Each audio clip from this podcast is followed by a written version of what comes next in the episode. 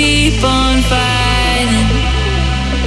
Let's stop denying all the things that keep our hearts alive. And let